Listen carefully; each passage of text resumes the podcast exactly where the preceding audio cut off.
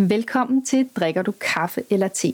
Mit navn er Nia Blok, og jeg er kropsterapeut, jeg er underviser, jeg er grundlægger af Libodansen, jeg er holistisk biomediciner og en masse andre ting. Jeg arbejder med high performance, med lederskab og med virksomhedsudvikling.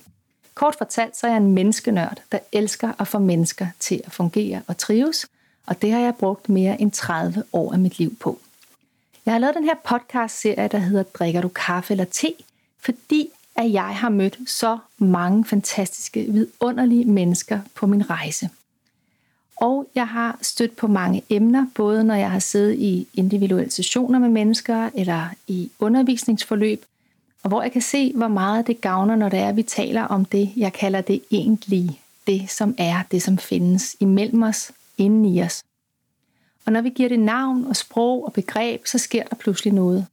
Fra at det bliver angstfuldt og ukendt, så bliver det pludselig noget, som vi kan forholde os til, navigere i, undersøge, og måske nogle gange placere et andet sted, sådan så det kan begynde at, hvis ikke måske ligefrem arbejde for os, så i hvert fald holde op med at holde os tilbage. I dag, der har jeg inviteret Sofia Rose indenfor, for at tale om et emne, som er intet mindre end døden. Sofia Rose er tidligere bededame. Hun er en aktivist, når det kommer til bryd tabuet om døden. Og hun har selv levet med døden hele livet.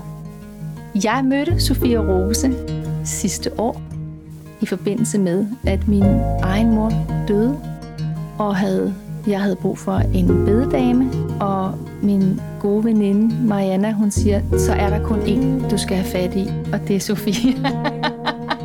Først og fremmest, rigtig hjertelig velkommen. Tak. Tak fordi jeg må være her.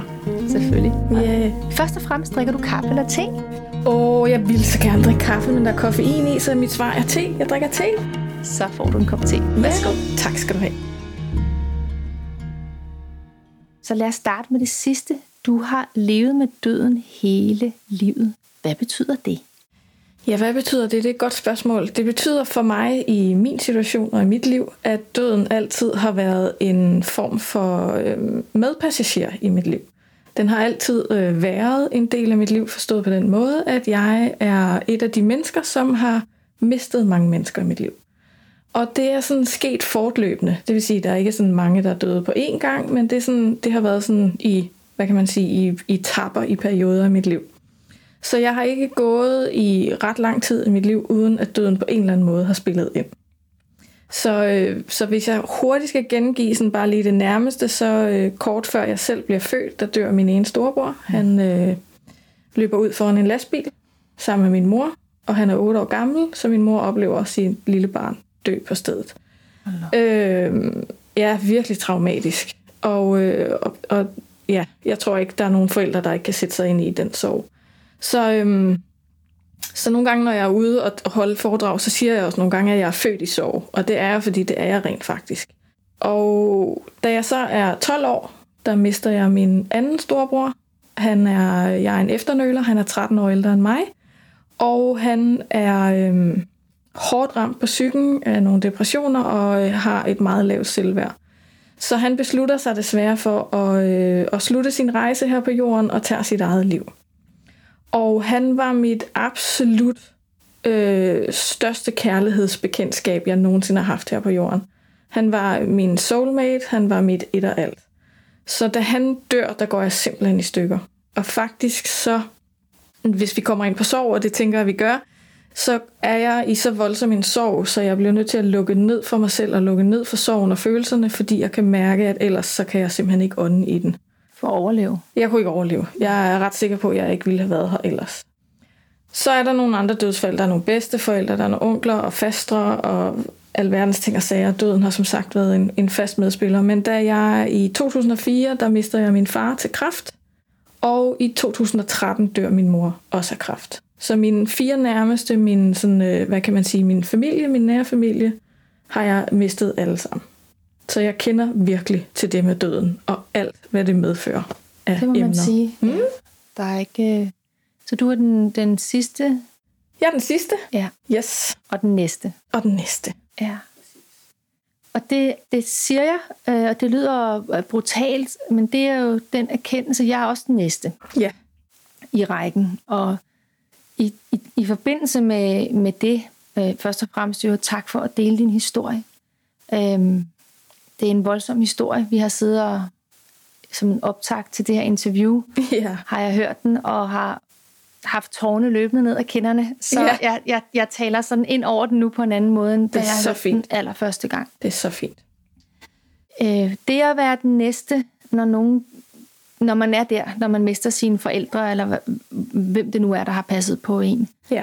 øh, så rykker døden jo tættere på, og noget af det, som øh, det kan man enten blive bange for at fortrænge, øh, der er enorm forskel i øvrigt på at være et, et tretten-årigt barn, der er en i en hårdt ramt familie, og så være et voksent menneske. Men noget af det, man kan finde ud af, er også, at hvis man aktivt forholder sig til døden, så kan der være nogle utrolige gaver i det. Mm. Fordi det kan være med til, at man faktisk begynder at leve sit liv på en anden måde. Absolut. Det, det, kan, det kan være et enormt nærende emne, og nogle mennesker kigger på mig, som om at jeg virkelig er skør og falder ned fra månen, når jeg siger de her ting. Men hvis vi tillader døden at være en del af vores liv, og være et, ikke et tabu, ikke et mørke, et no, ikke noget farligt eller noget, der sker ude i fremtiden, men som et, et perspektiv, som vi har i vores liv, og vi ikke øh, kigger på den med skræmte øjne og frygter den, men tværtimod forholder os til den og forholder os til den identitet og det liv, vi så lever lige nu, så bliver den noget helt andet, fordi så bliver livet bare mere nærværende, det bliver mere nydelsesfuldt, det bliver mere intenst og smagfuldt, hvis man kan sige det på den måde. Ja, for man kan godt komme til at sløse med sit liv.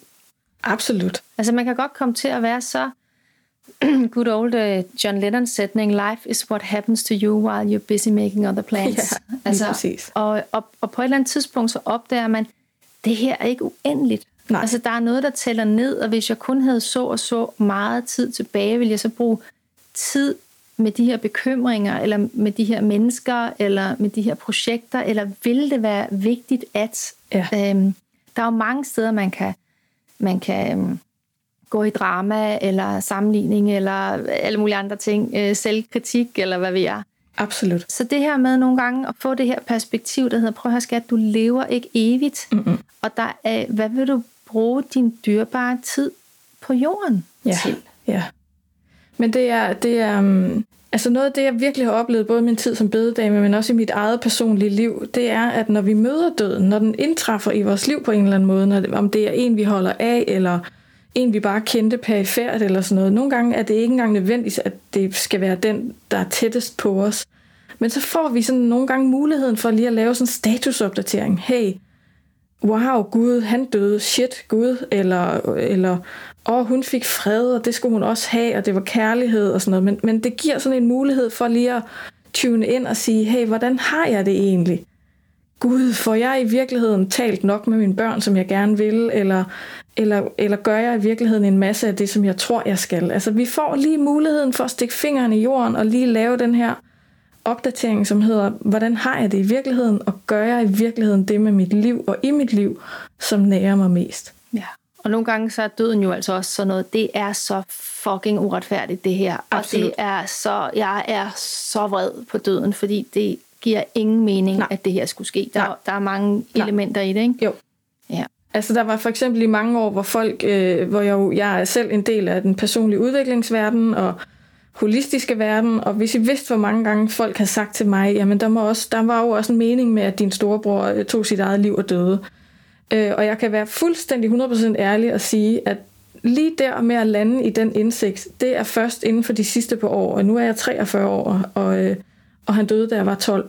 Jeg har ikke på noget tidspunkt kunne se nogen som helst fantastisk skøn mening med, at han skulle dø, som I overhovedet ikke. Mm. Nu forstår jeg det, nu mærker jeg det, men jeg mærker også kærligheden til ham på en anden måde, end den sorgfyldte er. Så ja, prøv her, der er også død, som er så afskyelig, uforståelig og, og ikke skulle være, som den er. Jeg bliver nysgerrig, og må jeg spørge om, hvad det er, der, har, hvordan, hvad er, det, der er sket, der gør, at det er, at det er landet på en anden måde? Ja, altså øh, jeg valgte på et tidspunkt, øh, det skete meget omkring min mors sygdom og død. Min mor hun øh, blev, fik konstateret kræft, og øh, fik heldigvis, siger jeg, og bruger ordet øh, meget, meget øh, meningsfuldt, heldigvis fik hun kun fjorten uger. Fordi min mor, hun var, ja, sjovt ord at bruge, hun var dødsangst for døden. Hun var virkelig bange for døden, og hun var bange for at lide og have det skidt. Så, så hun fik heldigvis ikke lov til at komme ind i det, hun frygtede. Men jeg havde sådan nogle smukke snakke med min mor, og, og fik fuldstændig afklaret sådan nogle ting, som hende og jeg aldrig havde talt om. Og i den proces, der tog jeg også stilling til, hvad jeg havde lært af min mor. Hvad hun havde givet mig med. Altså, hvad jeg havde fået med fra hende. Og for helt kuldegysning nu, mens jeg siger det, men hvis I vidste, hvor meget jeg havde lært af min mor. Altså, struktur og organisering og nydelse og forkæle mennesker, man holder af. Altså, jeg har fået så mange dejlige ting med. Og der skete noget magisk for mig, da jeg lige pludselig tog stilling på den måde. Fordi så var det ikke, hvor er det kun synd for mig, at hun dør, men så var det faktisk også et bevis på alt det, jeg havde modtaget af hende, og alt det, hun havde givet til mig. Og jeg skrev det faktisk i et brev, fordi min mor var ikke så modig i det her med at sige tingene mor. Hun er en nordjyde og født på Mors, og det er ikke, der er man ikke altid lige god til at tale om sådan nogle tunge ting. Så jeg skrev det til min mor, og, og hun fik faktisk den her frihedsfølelse af, at nu kunne hun se, at hun havde givet mig styrke, og hun havde givet mig en masse ting med i livet.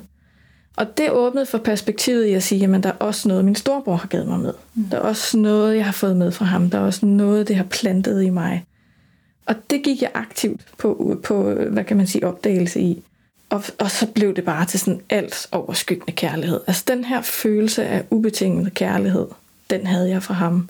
Så den har jeg valgt at bære med mig, i stedet for for sorgen.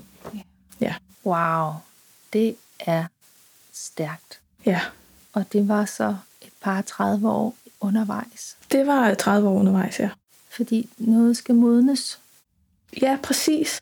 Men også det her med, at på et tidspunkt, og det er jo så øh, vanvittigt individuelt, men på et tidspunkt, så er vi klar til at, at se tingene fra nye perspektiver. Og jeg var klar til at se den styrke i mig selv, som det havde givet mig. For jeg havde ikke lyst til, at det skulle være en styrke. Jeg, havde, jeg har brugt min, min families historie i mange år som en, som en slags offerrolle, når jeg var i ting. Jamen, det er også synd for mig, jeg er hende, der mistede sin familie og sådan noget. Ikke? Men på et tidspunkt, så havde jeg sådan lidt, den historie virker bare ikke mere. Mm. Altså, den fortæller ikke historien om mig. Tværtimod, så er jeg the survivor. Jeg er hende, som heler min families historie. Jeg er hende, som står. Jeg er hende, som har mærket alle følelserne, og som, som anerkender alle perspektiver af livet. Det har han ved gudgrød været med til at give mig. Mm. Så der er også sådan en sådan styrke, sådan urkraft, der er vækket. Så er, er det noget, og det er jo stort, altså. Ja. Og, og er, det, er det også noget, det der gør, at, øh, at du kan være, eller i en række år kunne være bededame? Ja, det er fordi for mig, at, øh, og man må endelig ikke misforstå det her, når jeg siger det, men for mig, der er døden kærlighed. Døden er en mulighed for at vise, og give og modtage kærlighed. Så, så for mig, når jeg skulle arbejde med det her emne, der var mange, der sagde, huh, bliver det ikke for tungt for dig? Og slet ikke for mig, og man kan ikke se det, men jeg sidder i virkeligheden og smiler. For mig, der var det noget af det mest nærende, jeg har lavet i mit liv.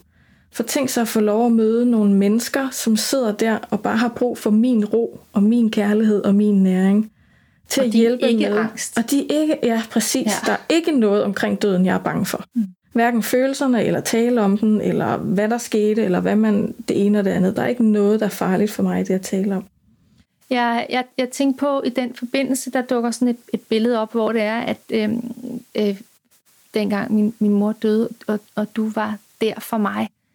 Og, øh, og, og nu siger jeg for mig, det er fordi, jeg, jeg, var den, jeg var den i familien, der, der tog sig af det, så det var faktisk bare mig yeah. og dig. Yeah. og øh, der... er jo en masse ting, ligesom hvis man er i kirke, eller til bryllupper, eller sådan steder, man sjældent kommer, og så tænker man, gud, jeg kender ikke etiketten. Altså, så jeg ved ikke, hvad, hvad må man, eller hvad der forventes af mig, eller gud, jeg står det her, jeg føler mig totalt som en elefant i en glasbutik. Og der var det enormt dejligt, det der med at kunne, øh, kunne, kunne spare med dig. Øh, altså, for eksempel, hvad for noget tøj skulle hun have på i kisten? Øh, du, du kom på et tidspunkt, og vi mødtes hjemme i hendes lejlighed, og... Yeah. talte om, hvad for noget tøj skulle hun have på, og, og, og vi sådan diskuterede lidt, og det er jo sådan, det er jo sådan en meget underlig situation, fordi jeg ikke har noget, der klemte hende. Nej, nej. og, og samtidig så måtte der godt være farver, og så alligevel, når hun skulle brændes med det, så var det rart, så skulle det så småt helst ikke være noget syntetisk. Altså, du ved, alt det der samtalen, man har i den ja, der situation, ja. Og hvad skulle hun have? Endte med, hun fik sådan en lille guldengel i, øhm, i, I hånden, hånden ja. Og en, en anden sådan pude med et, et budskab. Altså, der var forskellige sådan ting, der var. Men, men den der ro, du havde til at komme forbi det der, jeg kender heller ikke etiketten, og hvad er det lige, man gør? Og så til sådan, og, øhm, og sådan egentlig lande i et sted, sådan, der egentlig handler om, men hvad vil du gerne? Hvad holder mening for dig? Præcis. Og din familie, og hvordan vil du bedst ære hende? Og, og det var helt fantastisk. Altså, og sådan var det med mange, mange ting. Altså, ja. Kisten, jamen, det kunne da godt være, at vi skulle have en stor, flot, hvid kiste, men i virkeligheden den der ubehandlede var smukke sammen med, med efterårsblomsterne. Ja, altså, præcis. Så der var sådan rigtig, rigtig mange ting, hvor at det var... Øh, jeg kan huske, at mine bedste øh, forældre døde, både den ene og den anden, særligt den, da den sidste... Min bedstefar døde, han var den sidste, der døde, hvor det så var min onkel og jeg, der var, der var øh, de efterladte, der skulle tage sig af det. Det var jo en, en helt anden oplevelse. Den, med, med al respekt, det var i Nordjylland, og det var en helt, helt anden oplevelse. Yeah. Øh, og, og sidde der, der kiggede man i kataloger og sad på yeah. hver sin side, og yeah. sad i jakkesæt, og det var meget yeah. sådan stift og formelt. Og yeah. det tror jeg simpelthen ikke, jeg havde kunne klare. Nej. Altså det var simpelthen så dejligt, at der var et menneske, som, som så mig og gav mig tid til at finde ud af, hvad fanden handlede det her om. Ja. Og det betyder faktisk meget, fordi der er, der er så mange ting, man skal tage stilling til, når et menneske dør. Det er der. Altså sådan så, at, at øh, sorgen er der, altså den, der er faktisk rigtig plads til den. Der er Nej. faktisk rigtig plads til følelserne Nej. i alt praktikaliteterne. Øh, så derfor er det meget, meget en kæmpe gave at have et menneske, der sådan kan, kan holde et eller andet rum af, af ro, og til også lige, man kan komme ind og mærke efter, hvad vil jeg egentlig her? Fordi jeg skal faktisk leve med det her resten af livet. Ja. Og, øh, og min oplevelse er øh, med de døde, at øh, nogle gange fylder de meget mere efter, de er gået herfra, ja. End de gjorde, mens de var her. Altså, ja. De kan være meget mere nærværende. Absolut. Øh, og så, sige, altså virkelig på den gode måde. Ja, virkelig ja. På den, ja, det oplever jeg også. Ja.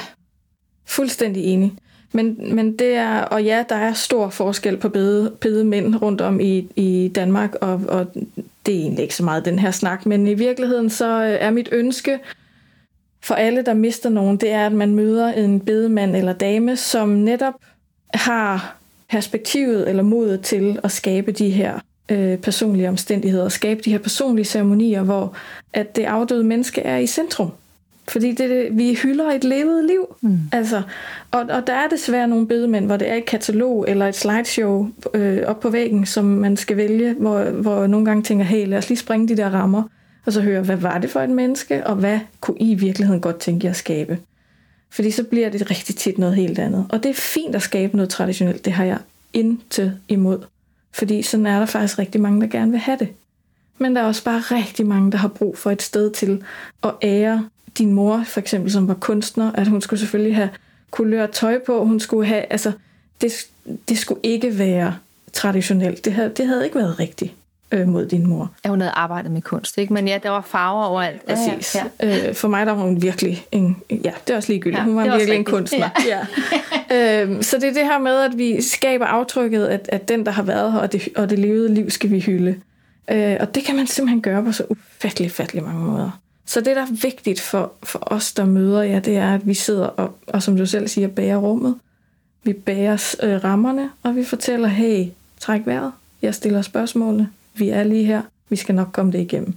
Men det kræver jo også, altså det er jo en, en empatisnak, som vi to i øvrigt også har haft på et andet tidspunkt. Ja. men, men empati er jo, at man kan være med det i sig selv, ja. For at kunne være med det hos den anden. Ja.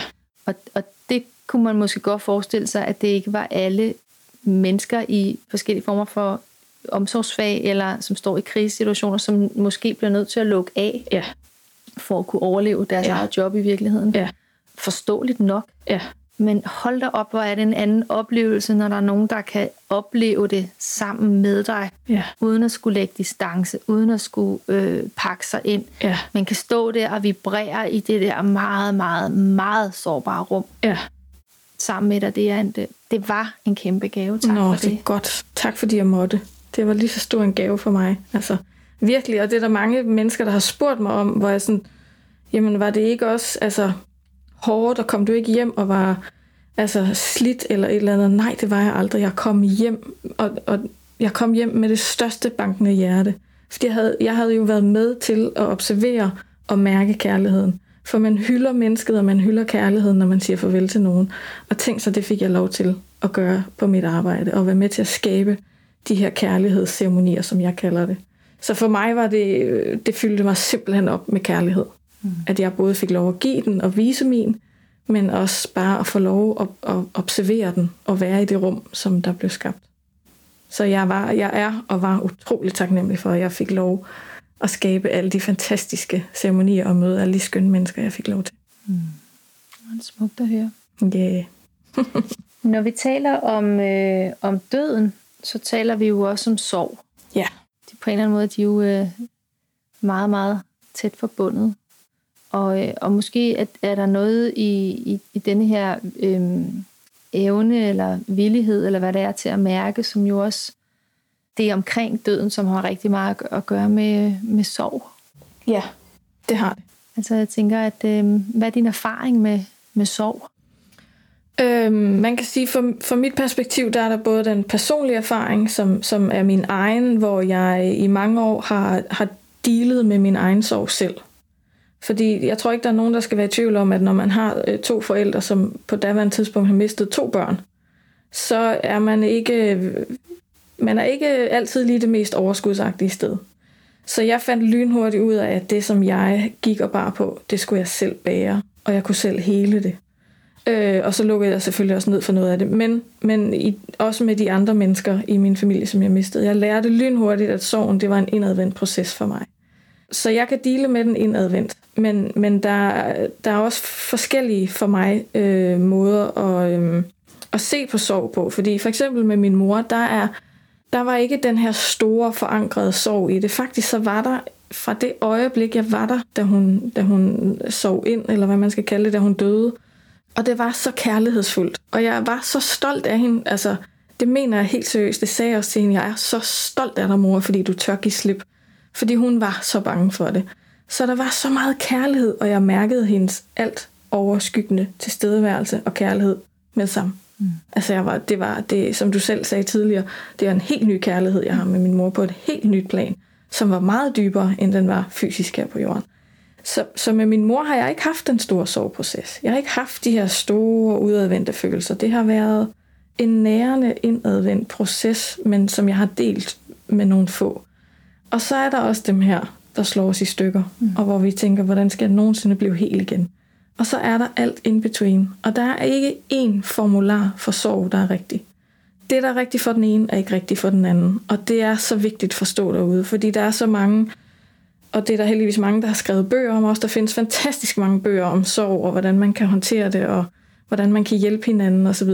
Men, øhm, men det, som jeg gerne vil slå et slag for i sorgen, det er, at vi deler den. At vi deler sårbarheden, og at vi fortæller, hvordan vi har det. For når vi gør det og deler fra det sårbare sted, så mærker vi hinanden mere, vi connecter mere, og vi mærker en samhørighed med hinanden, som er dybere end alt andet, altså hvad man kan ønske sig. For når man har samhørighed og connection, så har vi i virkeligheden den der øh, næring, den der nektar, som, øh, som kolibrierne også lever af, hvis man kan kigge på det på den måde. Ikke? Ja, det er meget, det er en meget stærk ting, men vi har jo en, i vores kultur, at vi jo ikke så... godt opdraget i forhold til sorg. Altså, det er jo lidt sådan, ja, der er den der tre måneders tid, og ja. Så skal vi videre. Så er vi på den igen. Agtigt, ja. Og så er der den der, at hvis man står og holder masken som stenansigt, så siger man, hvor, hvor klarer hun det flot. Ja. Ja. Og hvis man er fuldstændig opløst, og i virkeligheden øh, øh, græder og giver udtryk for sin sorg, så er man måske så er man ude af den. Ja. Så hele den der forståelse af, hvad, hvad sorg er, og at det er at i andre kulturer, der har man grædet koner, eller yeah, grædet vægge, præcis. Eller man har eller grædet mure, hedder det jo. Yeah. Øhm, jeg kan huske, at jeg øh, på et tidspunkt hørte et foredrag med en øh, amerikansk indianer, og han fortalte om, hvordan at, øh, altså der, der sørger man kollektivt i ugevis, præcis. Når det er. Og, og der var foregået en masse overgreb i, i, på hans stamme eller hans folk, og han var syg af cancer, og så gik det op for ham, at han simpelthen ikke havde fået... For ham var det så det, det her den handlede om. Han havde, der var sket så mange ting, hvor han ikke havde nået at sove og sørge, og så gik han simpelthen i gang med at græde. Yeah. Og han sørgede og sørgede og sørgede og sørgede. Altså, det var en proces på flere år. Yeah. Øhm, og han blev, han blev så cancerfri. Yeah. Men det er meget interessant, det her med at, øhm, altså, at, at, at høre nogle andre. Jeg tror også, fordi i, i antikken, hvor man havde det her, at, at, at tårerne nærer forfædrene, eller nærer øh, guderne. Eller, altså, der er sådan en... Der ligger en respekt i sorgen. Ja. Og en, øh, en, et, i gamle dage gik man klædt i sort, eller havde sørgebænd. Sørgebænd på, ja. Øh, og der var sådan en, en... Den var synlig døden på en mm. anden måde. Ja. Altså nu, det, nu ser man nogle gange en rustvogn køre forbi, og så er det ligesom det. Ja. Og, og et flag på halv. Men, men på den anden måde, så fylder sorgen jo ikke, eller døden på, på samme måde i vores øh, samfund. Præcis. Der er sådan nogle, nogle spændende kulturer, som jeg også har mødt i mit bededamsarbejde, fordi jeg havde med internationale sager at gøre. Det vil sige, hvis der var nogen fra udlandet, der døde i Danmark, så havde jeg de sager. Og, og, og sager ikke for at virke kold. Mm. Det var, det er bare en forklaring. Mm. Øhm, og blandt andet, der var for nogle forskellige øh, kulturer og lande, hvor at der blandt andet i et af landene, der blev hængt billeder op på dørene, og så hilste man, og man lagde blomster og så videre. Så hele byen fejrede det her menneske. Hvor jeg bare sådan tænker, wow, det er jo virkelig at bære det. Og man må græde, og man må grine, og man må dele historier, man må alt i lige så lang tid, man vil. Og på et tidspunkt var der en sydafrikansk person, som skulle øh, i kisten hjem til Sydafrika. Og der fortalte medarbejderen på den sydafrikanske ambassade, at det, man gør der, det er, at hele familien fra nær og fjern, altså også fra langt væk, de kommer hjem, de samles. Og så er man om den her person, den, den tætteste pårørende, først og fremmest i fjorten dage, og man planlægger alt, så den pårørende skal bare have sin sorg, skal bare have sine følelser, skal bare have adgang til at mærke kærligheden fra sine, sin omgangskreds og sine bekendtskaber. Og derefter, så vælger man i de måneder, som personen har brug for, at der altid er en sammen med personen, og at man ærer følelserne. Så dernede, der er det virkelig et klap på skulderen, når man siger højt og fortæller, hvordan man har det, og nærer kærligheden til den afdøde. For det er jo i virkeligheden det, sorgen er. Sorgen er jo, fordi vi ikke ved, hvad vi skal gøre med de følelser. Fysisk, emotionelt eller, eller mentalt. Vi, vi ved simpelthen ikke, hvad vi skal gøre af kærligheden. Og, og det er i virkeligheden det, sorgen er inde i vores hjerte. Hvem skal vi nu elske? Hvem, hvem er vi nu selv, når vi ikke har den her person i vores liv? Og, og hvordan skal vi bære den her kærlighed, når vi ikke kan give den, hverken emotionelt eller fysisk? Ja, også fordi der er den der endelighed. Altså den der, at, at, at de fleste mennesker har jo i en mellemmenneskelig reaktion, det er jo sjældent, at vi er sådan fuldstændig afklaret. Øh, altså der kan godt være faldet et vredt ord, eller der kan godt være en, en, en gammel, noget gammel nag, eller en twist, eller en, en, en øh, der, øh, man kom til at såre hinanden, eller man var uenig, eller nogle gange har man arvet nogle af de her ting igennem historien, er der nogle roller, der har, ja. der har præget os og så videre. Og det bliver jo så endeligt og endegyldigt, og man er jo den sidste, der er der. Man er jo den tilbage mm. til at håndtere den. Den anden har jo på en eller anden måde smidt rygsækken. Ja. Øh, eller hvordan vi nu vælger at så sige ja, på det. Præcis. Så man står jo ligesom der, og øh, altså, man er jo den tilbage, øh, kan man sige. Så, så på den måde kan der, kan der jo være noget... Øh, altså, jeg oplever i hvert fald, at der er, der er flere former for oprydningsarbejde. Ja, altså, ja, det er udover sådan øh, nem idé og, og alt det praktiske omkring øh, bisættelse, begravelse og gravøl og oprydning af hjem og ba, ba, ba, ba, ba. Altså, i dag er der jo også en masse online ting. Altså, mm. for guderne, hvis man ikke har diverse passwords og så videre, så kan man jo leve videre i cyberspace i det evige. Der er jo alle mulige ting, som... som man på en eller anden måde skal, skal forholde sig til.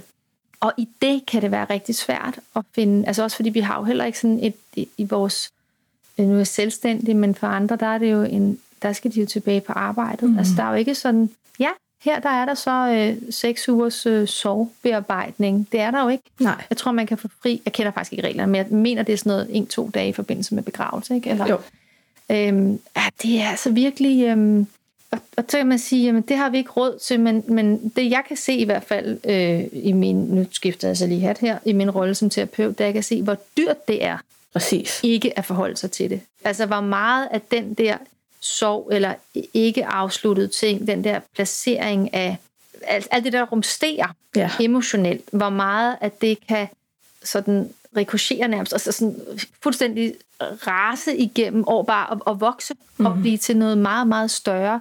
Fordi tit, når man står med en, med en situation en dag og begynder sådan at, at gå forbi symptomet og ned til årsagen til det, så ligger der rigtig tit et uhelet sorg tilbage. Absolut. Enten fysisk eller emotionelt, altså eller psykisk, ikke? Helt klart. Og, øh, og der er på den måde, der er ikke rigtig nogen udløbsdato. Altså det der med, at tiden heler alle sorg, det er ikke min øh, erfaring. Nej. Der, de kan være meget, meget levende mange, mange, mange, mange år efter. Ja. Med mindre man, øh, altså hvis man ikke gør noget ved det. Ja. Det, der er så nærende, det er, hvis vi tager os tiden, og så er der nogen, der siger, men hvor meget tid skal vi tage os? Men det, der er så fint, det er, hvis vi tager os tiden til at tale med hinanden hen på kontoret. Hvis vi tager to minutter ude i kaffestuen, bare lige tjekker ind og siger, hey, hvordan har du det? Og man måske bare lige kan få lov at sige, åh, i dag, der synes jeg, det er lidt svært. Det kan jeg godt forstå. Har du brug for en krammer? Eller er noget, jeg kan gøre for dig? Det er i virkeligheden nogle gange nok.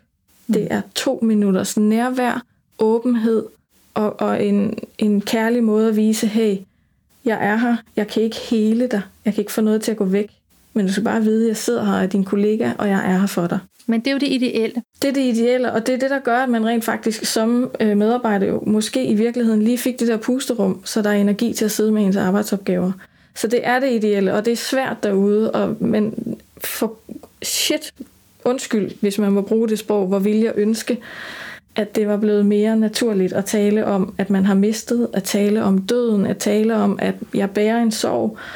Altså, det er jo virkelig det, jeg advokerer for i virkeligheden. Det er, at vi skal tale mere om det. Det skal føles mere tilladt at dele, hvordan man har det. Det er jo en personlig proces, fordi ja. Tit kommer man jo ind et sted, hvor det er, at de andre også har haft den samme situation med ja. At have for lidt tid at være praktiske og få, få gjort alle de der lavpraktiske ting i forbindelse med døden. Så de her, ikke, altså, altså alle ligesom selv er, øh, jeg holder vejret. Præcis. Og når der så kommer en, en der har en, en ny og frisk sorg, som minder om, så skyr man dem lidt. Ja.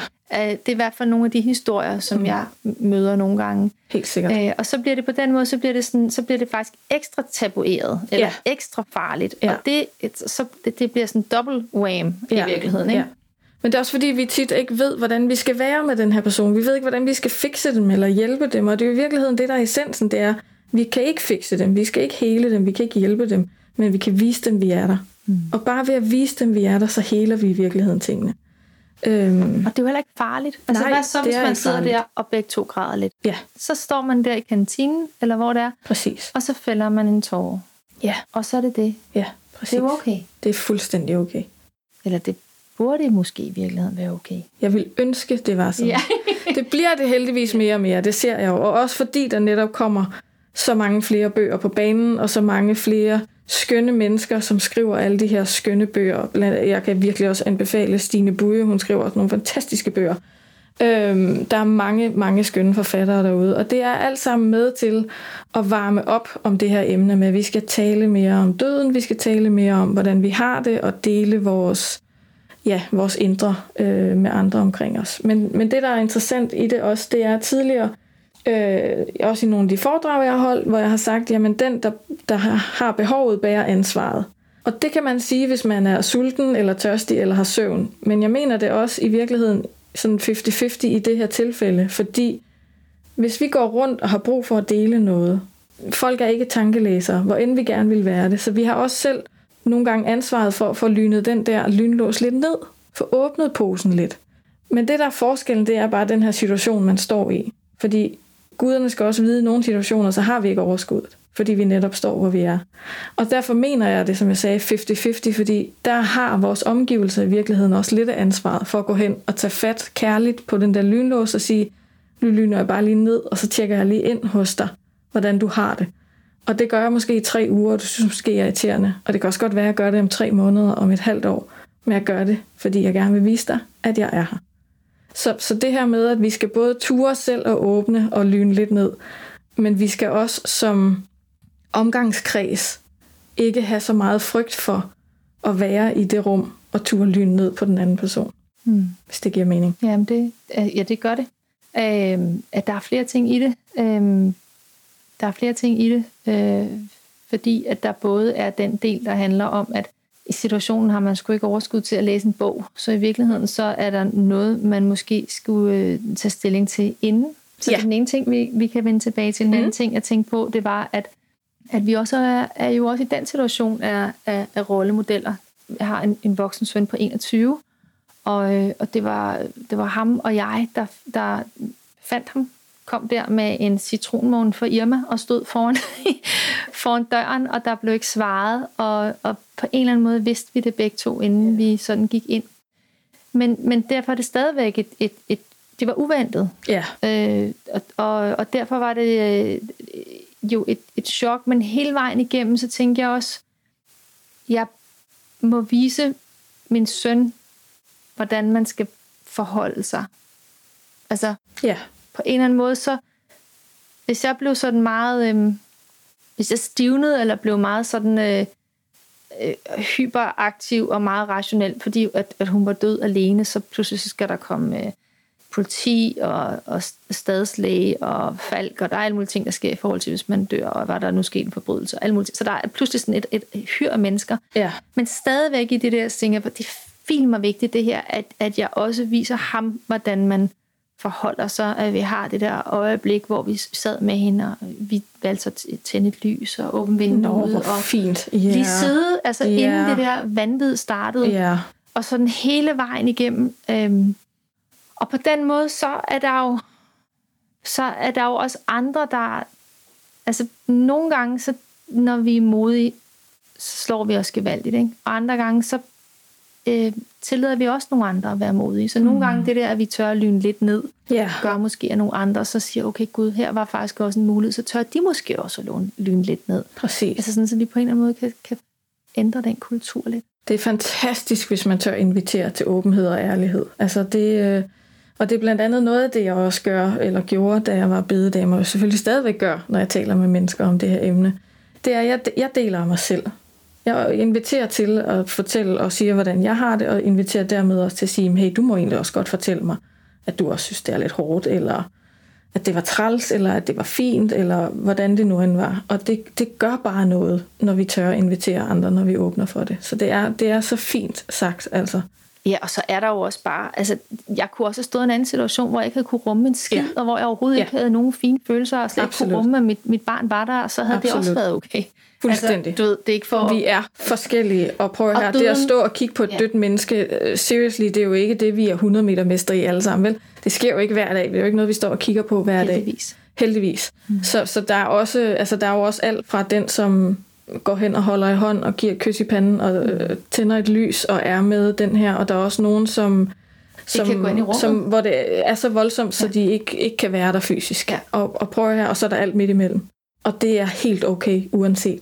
Altså, det er det virkelig. Jeg havde en smuk, smuk ceremoni for en ældre dame, og hendes to sønner, nogle brødre, fantastiske brødre.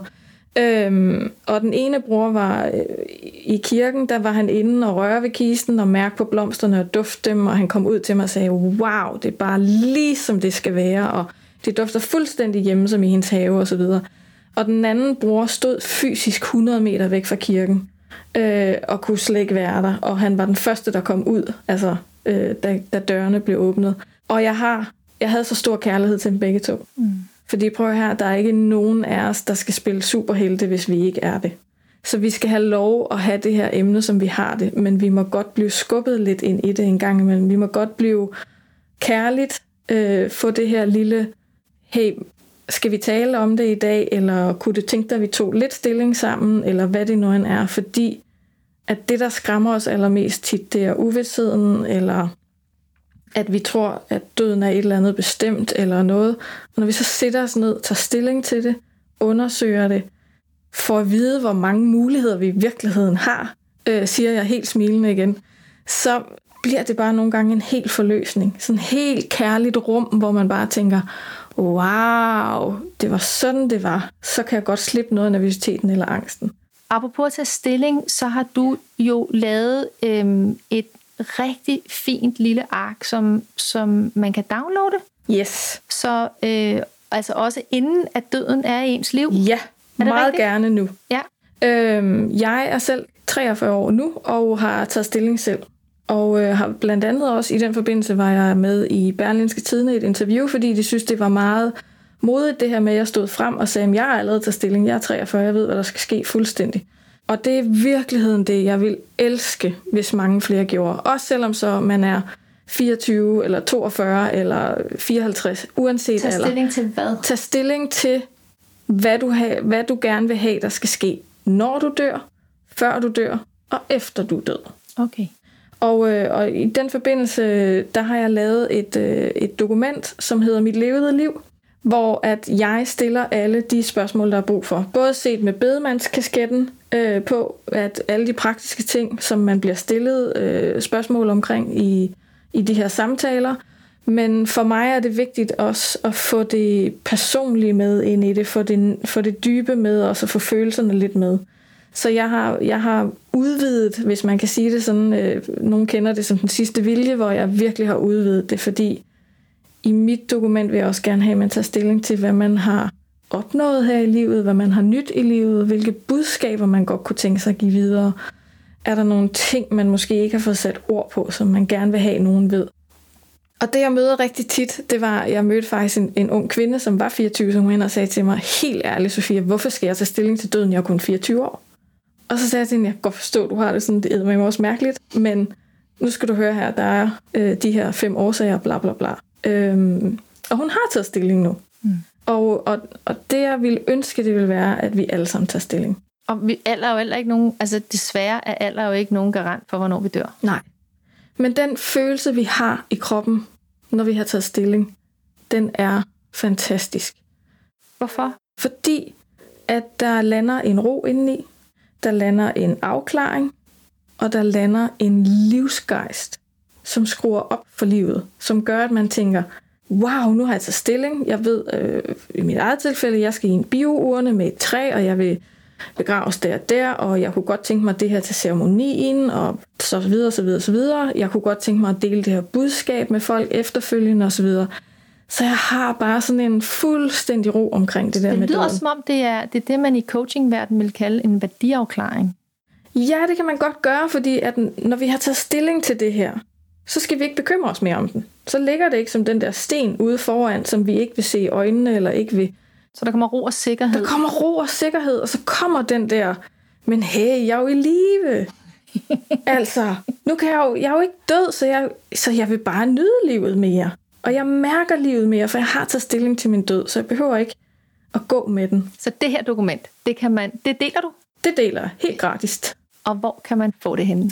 Det kan man på min hjemmeside, som jeg har lavet til det, der hedder Sofias Univers. Hvordan staver du det? Ja, så til at sige, der er en bestemt stavemåde, men jeg håber, at Nia måske vil dele linket også. Øh, men det er et podcast, så du må lige stave os igennem jeg det. Jeg staver igennem det.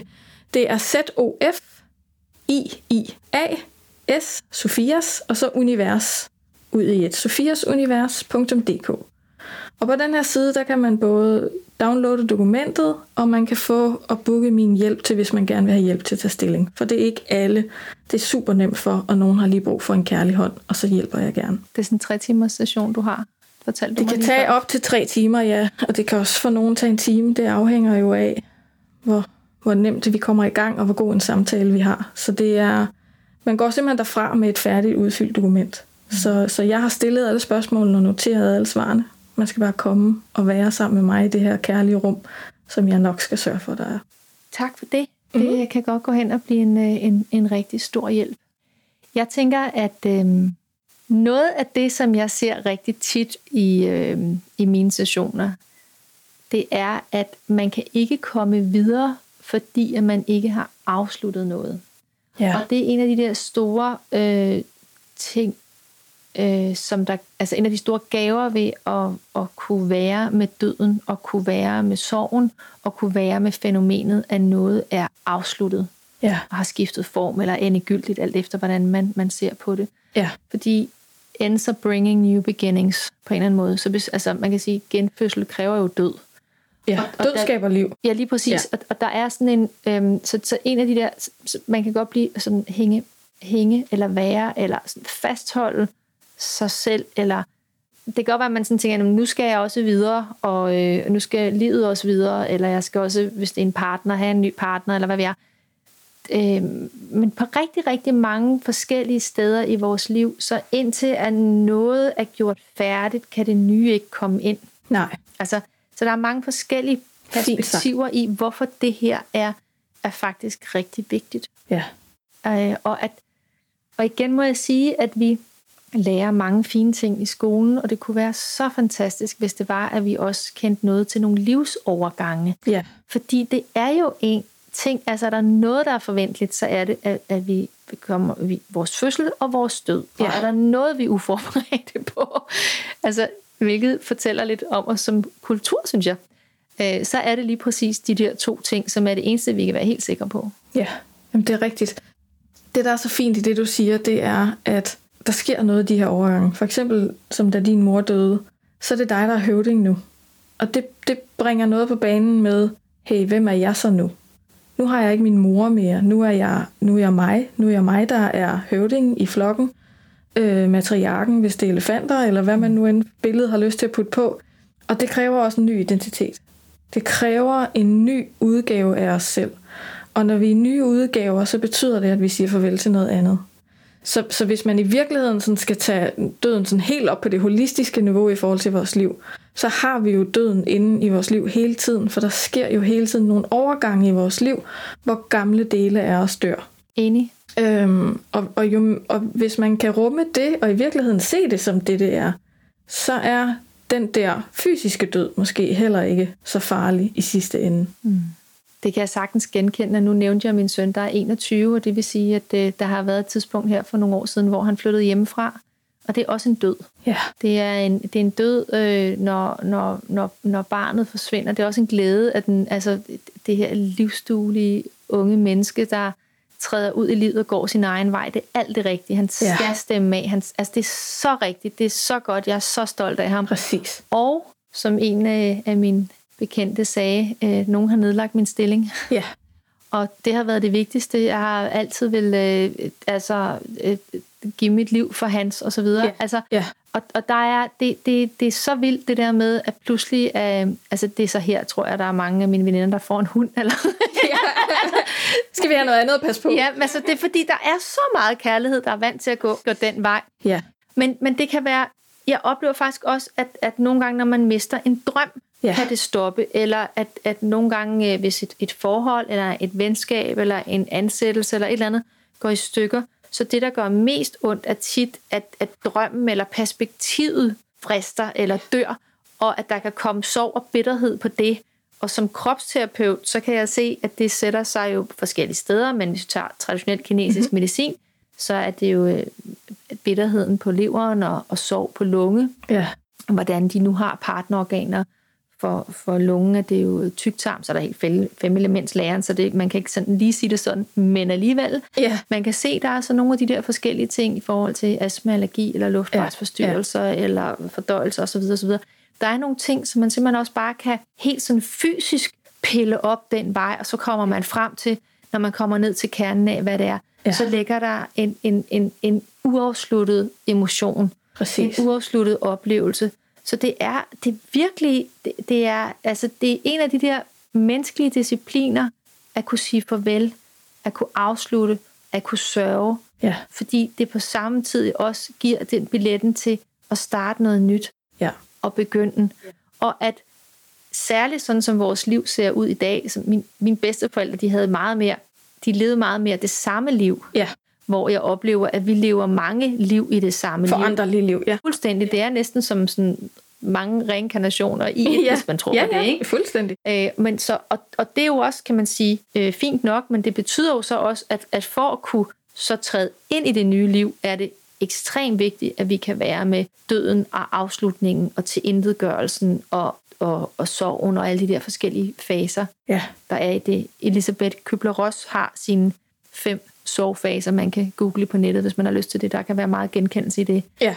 Øhm, fra fornægtelse til forhandling, til depression, til accept. Jeg tror, jeg glemte en der. Men altså, der er så nogle, øh, nogle, nogle forskellige mennesker, eller nogle af de her bøger, som du også har, ja. har, har nævnt undervejs. Ja. Øhm, så, så selvom man ikke er en, der, der har døden tæt på, så kan det faktisk være rigtig, rigtig fint, fordi det er, det er, jo, det er jo livets skyggeside. Ja.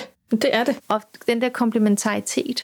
Og øh, jeg oplever, at de fleste mennesker, der er bange for at dø, rigtig ofte skyldes det, at de ikke har levet. Ja, og, og, med, og, og til det vil jeg komme i tillæg i nogle af de samtaler, jeg har haft med folk, der var virkelig bange for døden og for at dø, så er det i virkeligheden for mange af os faktisk måske ikke så meget døden, vi i virkeligheden er bange for. Det er, hvordan vi dør.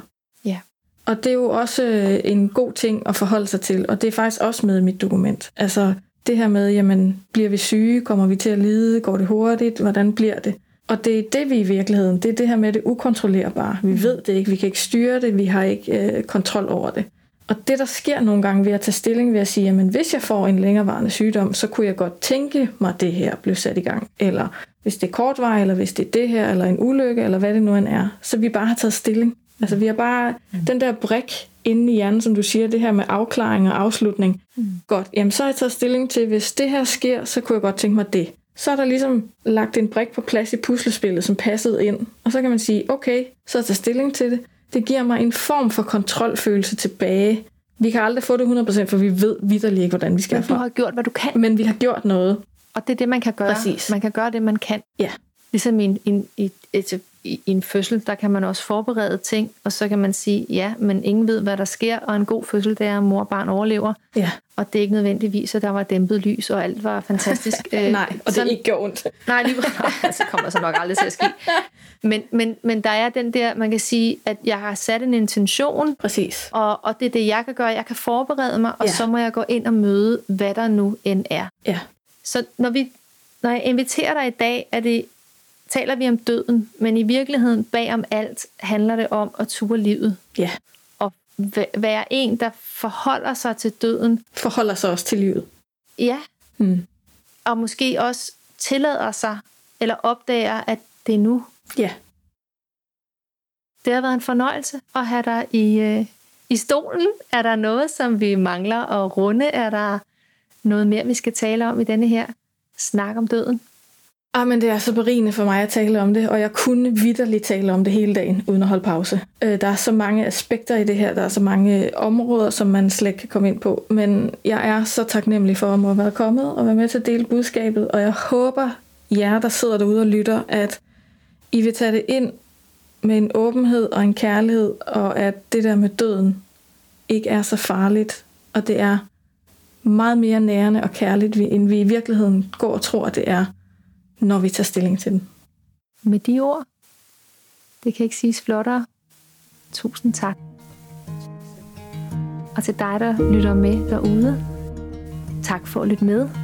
Du kan finde denne her podcast, eller genhøre den på niia.dk backslash podcast med stort P. Ha' det rigtig dejligt, til vi høres ved næste gang.